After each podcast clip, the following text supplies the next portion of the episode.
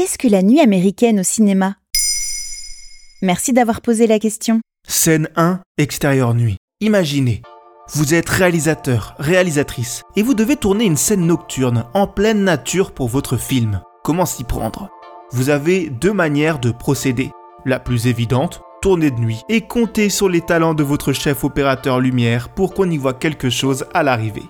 Problème, vous manquez peut-être de temps, de budget pour tourner en extérieur. Tourner de nuit est une véritable galère technique, en plus d'être cher à mettre en place. Bah oui, les tarifs de nuit pour les techniciens, ça se paie.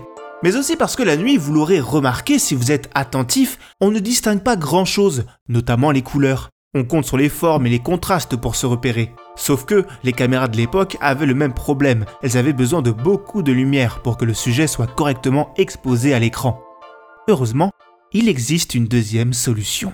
Ne serait-ce pas la nuit américaine par hasard? Bravo, vous suivez parfaitement. Cette technique a l'avantage d'être économique et facile à exécuter, contrairement à un véritable tournage en extérieur. Encore plus à l'époque où cette pratique a été inventée. La première nuit américaine a été utilisée en 1922 pour l'un des films les plus importants du 7e art.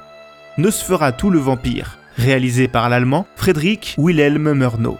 Oui, rater ces scènes de nuit dans une adaptation de Dracula, c'est ballot. Il était absolument salutaire que le spectateur différencie clairement le jour et la nuit, malgré le noir et blanc. Murnau a donc une idée, placer un filtre de couleurs différentes sur l'objectif de sa caméra pour chacun des moments de la journée. Un jaune pour signifier le plein jour, un bleu pour la nuit et un rose pour l'aube. La nuit américaine fut très pratiquée jusque dans les années 80. Elle est d'ailleurs tellement emblématique qu'elle a donné son nom à l'un des meilleurs films sur le cinéma. La nuit américaine de François Truffaut, sorti en 1973. On l'utilise encore de nos jours?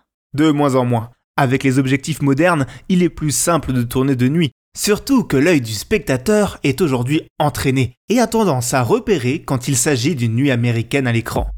Un ciel lumineux rempli de nuages, des ombres très marquées, et cette fameuse teinte bleue reconnaissable entre mille donne aux scènes un aspect surréaliste. Et vlan, votre immersion est ratée.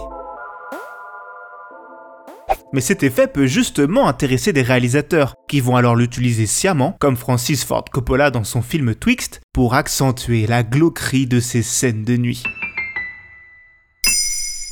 Maintenant vous savez, un épisode écrit et réalisé par Jonathan Oppard. Ce podcast est disponible sur toutes les plateformes audio. Et si cet épisode vous a plu, n'hésitez pas à laisser des commentaires ou des étoiles sur vos applis de podcast préférés.